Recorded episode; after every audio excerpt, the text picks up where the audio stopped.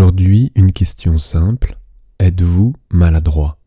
C'est très étonnant pour un musicien de se sentir maladroit et de l'être parce que, paradoxalement, vous êtes hyper agile de vos doigts, de vos lèvres et de, des régions qui euh, vous permettent de jouer de votre instrument. En tous les cas, particulièrement vos doigts sur votre instrument. Vous êtes hyper agile, hyper entraîné, de haut niveau, avec des qualités extraordinaires. La main du musicien, c'est une des mains les plus habiles. Au niveau des qualités, vous les rassemblez toutes. Vous êtes dans une indépendance énorme. Vous avez une endurance évidemment dans une répétitivité, c'est-à-dire que si on calcule les gestes répétitifs que des euh, employés d'usine font, eh bien vous, musiciens, vous explosez les statistiques, c'est-à-dire que c'est incomparable le nombre de répétitions que vous avez dans une gestuelle par rapport à votre technique. Vous avez une finesse d'exécution incroyable, une précision de déplacement, un schéma corporel de vos doigts euh, au niveau central qui est archi développé, et bien sûr de la puissance et une capacité d'adaptation, et directement tout ça relié à un autre feedback qui est votre son, donc c'est une main qui est développée, qui est extrêmement développée, vous êtes hyper habile. Et d'un autre côté, j'ai rencontré euh, hier une, musicienne, mais ce n'est pas du tout la première fois et je le constate fréquemment, qui m'a partagé sa difficulté au quotidien d'être maladroite.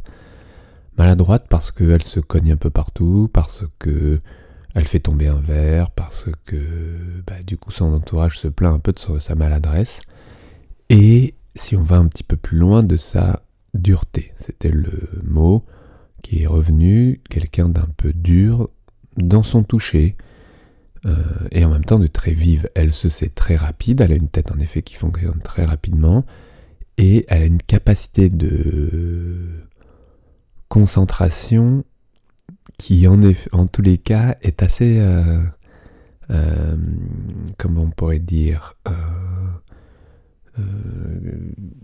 sélectif. Voilà, c'est exactement le mot que je cherchais, sélectif. C'est-à-dire qu'elle peut être tête en l'air dans certains cas, et à partir du moment où elle se concentre, où elle met son focus sur quelque chose, elle est archi concentrée, il n'y a plus rien d'autre autour d'elle. Et c'est ce qui pourrait expliquer sa capacité d'être aussi précise dans une activité mentale et évidemment en musique avec son instrument, d'être aussi précise et en même temps d'être si éloignée de la réalité, ayant fait abstraction du contexte dans lequel elle évolue au moment où elle est complètement concentrée sur une tâche. Et elle a remarqué que ce n'était pas uniquement en musique, mais avec d'autres, euh, durant d'autres activités, à partir du moment où son cerveau se concentre de telle manière qu'il n'y a plus rien autour d'elle et qu'elle fait abstraction des obstacles et qu'elle commence à renverser, à se cogner et du coup à se faire mal aussi. Alors ça la dérange pas tellement. C'est plus une plainte qu'elle reçoit de l'extérieur. Et en même temps, euh, elle aimerait bien modifier quelque chose parce que elle se fait mal quand même de temps en temps. Donc, nous avons organisé un plan d'action et euh, on a commencé à mettre en place des petites prises de conscience, des différentes techniques et stratégies qui vont lui permettre d'éviter ou d'arrêter de, bah, de, se cogner, par exemple. On a commencé par ça. Et là, ce qui est hyper important pour elle, c'est vraiment de se rendre compte à quel point sa qualité de concentration l'empêche d'être complètement présente. Et à un même niveau, le fait qu'elle soit si agile au niveau de ses doigts et si maladroite de ses mains, hors contexte de l'instrument, l'a finalement choquée. Elle l'avait, elle le savait, mais en mettant euh, l'attention dessus, elle s'est rendue compte qu'il y avait un décalage énorme et que ce n'était pas dû à une un aspect manuel qu'elle a développé, et en même temps que c'était lié quand même à une fonction. C'est-à-dire que, je vous donne un exemple très précis, elle avait développé une, elle a développé une hyper agilité des doigts, évidemment. Et en même temps, sur un poignet très souple. Alors vous le savez, euh, mon dicton préféré, poignet tenu, doigt détendu.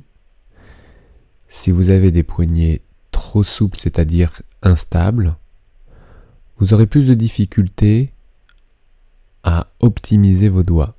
Mais malgré ça, malgré ces difficultés que vous vous mettez dans votre jeu, par exemple avec des poignets trop souples, eh bien vous avez la capacité extraordinaire d'aller au-delà euh, des limites et d'arriver quand même à, jouer de manière incroyable avec vos doigts. Mais sachez que si vous aviez les poignets plus souples, plus stables, pardon, eh bien vous sauriez soit aller plus vite, soit vous sauriez aller plus loin et vous seriez aujourd'hui plus loin dans votre savoir-faire. Voilà. Euh, mon réveil, c'est l'heure de me réveiller. Et donc,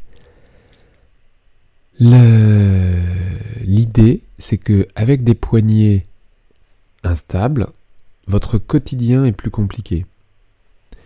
Parce que vous laissez traîner vos doigts et vous faites tomber le verre d'eau sur la table parce que vous aviez oublier que les doigts étaient si loin parce que votre poignet était trop mou. Bref, ça a des conséquences dans votre quotidien.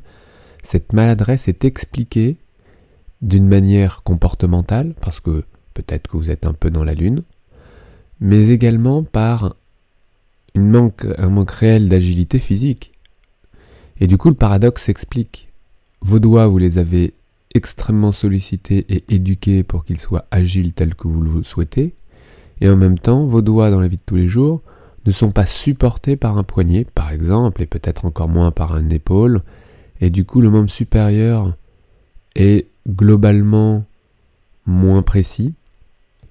Et si vous mélangez en effet ça à non pas un manque d'attention, mais une, euh, et, c'est là où un autre paradoxe, c'est que vous n'êtes pas dans une difficulté d'attention, vous êtes focalisé archi focalisé sur une autre, sur une tâche, une activité, qu'elle soit mentale ou physique, ou bien les deux évidemment, et à ce moment-là, vous, vous, faites un peu abstraction de l'entourage et vous devenez encore une fois maladroit.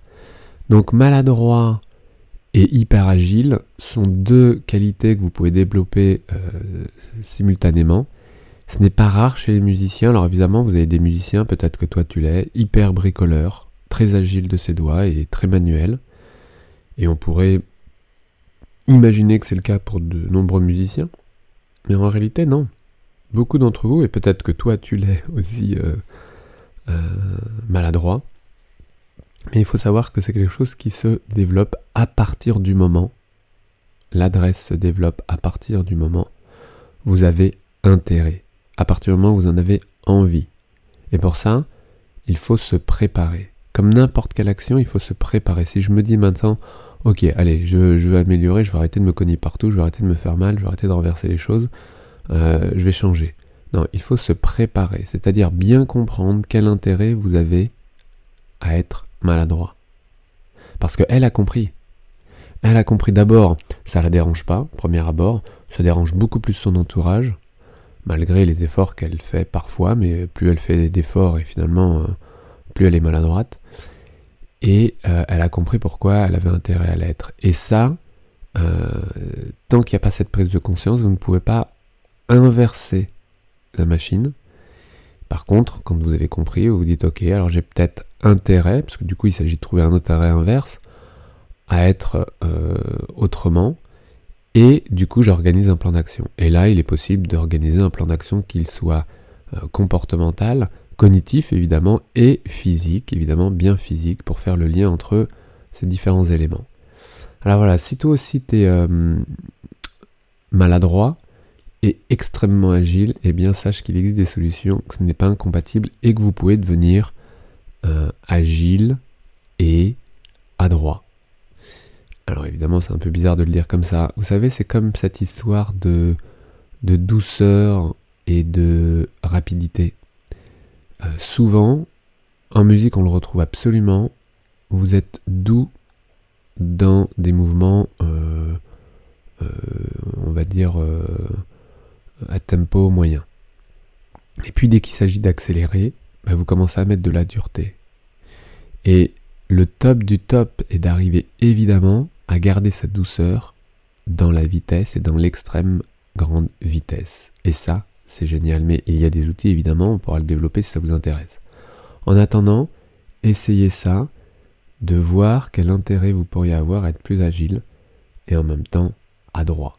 Je vous souhaite une très belle journée. On se retrouve demain probablement. Je me replonge dans l'eau et on avance.